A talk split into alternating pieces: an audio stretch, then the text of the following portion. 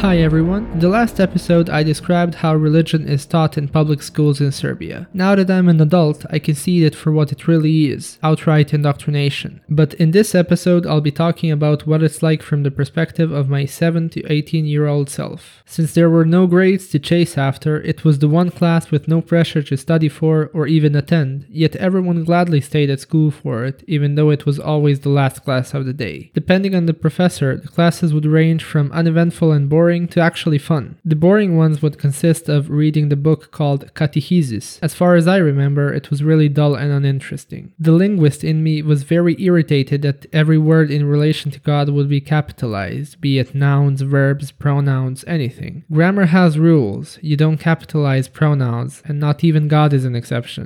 Anyway, the classes that I actually liked consisted of learning religious songs and singing them. Every other week or so, we would go to the local church during class, so it was like a small field trip. The church was a few blocks away, and we would walk over there, say a few prayers, and then be free to go home. I enjoyed it throughout primary school. It was only in high school that I started to question religion and began disagreeing with my classmates. More on that in a future episode.